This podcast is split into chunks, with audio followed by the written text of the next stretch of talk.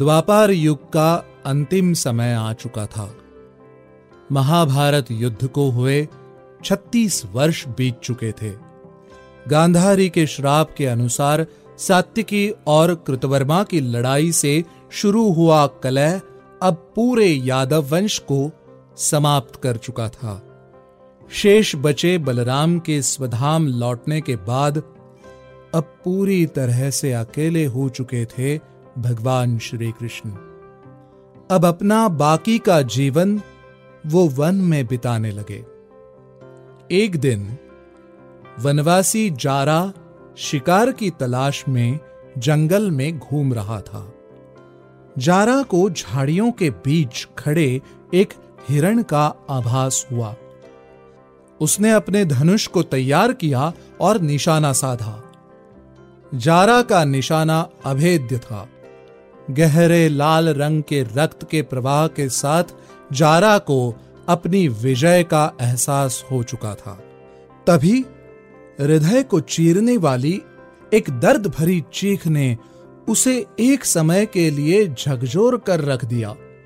उसका तीर गलती से मृग को नहीं, बल्कि एक मनुष्य को लग चुका था। जारा ने अपने सामने जो दृश्य देखा, उसके बाद उसे खुद पर बहुत क्रोध आया और वो पश्चाताप की आग में जलने लगा, क्योंकि जारा का बाण वहीं झाड़ियों के बीच विश्राम कर रहे एक मनुष्य के पैर में लग चुका था, जिसे जारा ने गलती से हिरण समझ लिया था। वो मनुष्य कोई और नहीं, द्वारकाधीश भगवान श्री कृष्ण थे। बहरहाल जारा ने भगवान से अपने इस किए गए पाप के दंड स्वरूप स्वयं के लिए भी मृत्यु मांग ली। जारा को इस तरह रोते बिलखते, अपने भाग्य को कोसते हुए देख भगवान श्री कृष्ण थोड़ा मुस्कुराए। जिन्होंने अधर्म को समाप्त करने हेतु महाभारत की रचना की, उन्हें भला स्वयं की मृत्यु की पूर्व निर्धारित विधि कैसे न पता रहती। जारा की व्याकुलता को देखकर श्री कृष्ण ने उसे यह कहकर सांत्वना दी कि ये सब पहले से ही तय था। जारा द्वापार युग में भगवान श्री कृष्ण की हत्या का कारण नहीं, बल्कि उनके पार्थिव शरीर से मुक्ति का कारक बना है।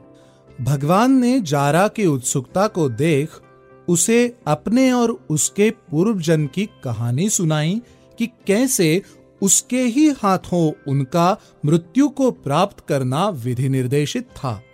पूर्व जन यानी त्रेता युग में भगवान राम के अवतार ने महापराक्रमी वानर राज बाली का वध किया था।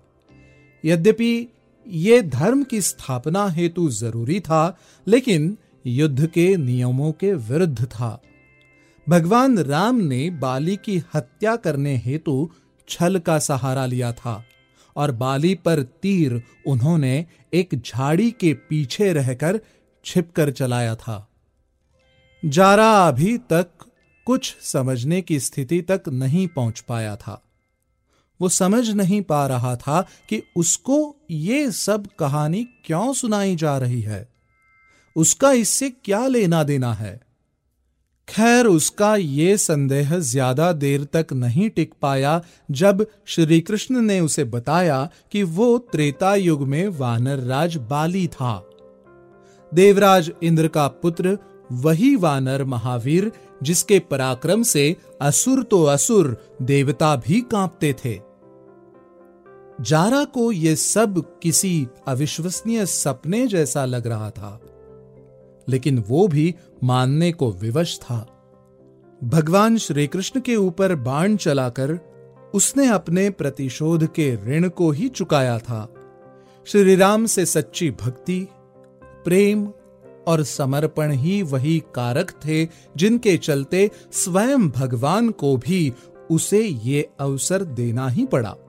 अपनी हत्या का प्रतिशोध जारा रूपी बाली ले चुका था।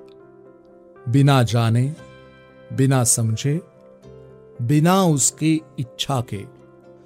बहरहाल अर्जुन के साथ मिलके जारा ने भगवान श्री कृष्ण का अंतिम संस्कार किया और उनके कहे अनुसार द्वारका नगरी का संपूर्ण विनाश भी अपनी आँखों से देखा। श्री कृष्ण का पार्थिव शरीर अग्नि में लीन होने के बाद भी उनका हृदय जैसे का वैसा था। आग उसे जला नहीं पाई थी। और तो और वो तब भी धड़क रहा था। अर्जुन और जारा ने श्री कृष्ण के शेष बचे उस अंश को समुद्र में विसर्जित कर दिया। उसी पल से द्वापार युग की समाप्ति और कलयुग का आरंभ हुआ। एक और मान्यता के अनुसार जारा वानर राज बाली नहीं, बल्कि उनके पुत्र अंगद का पुनर्जन्म था।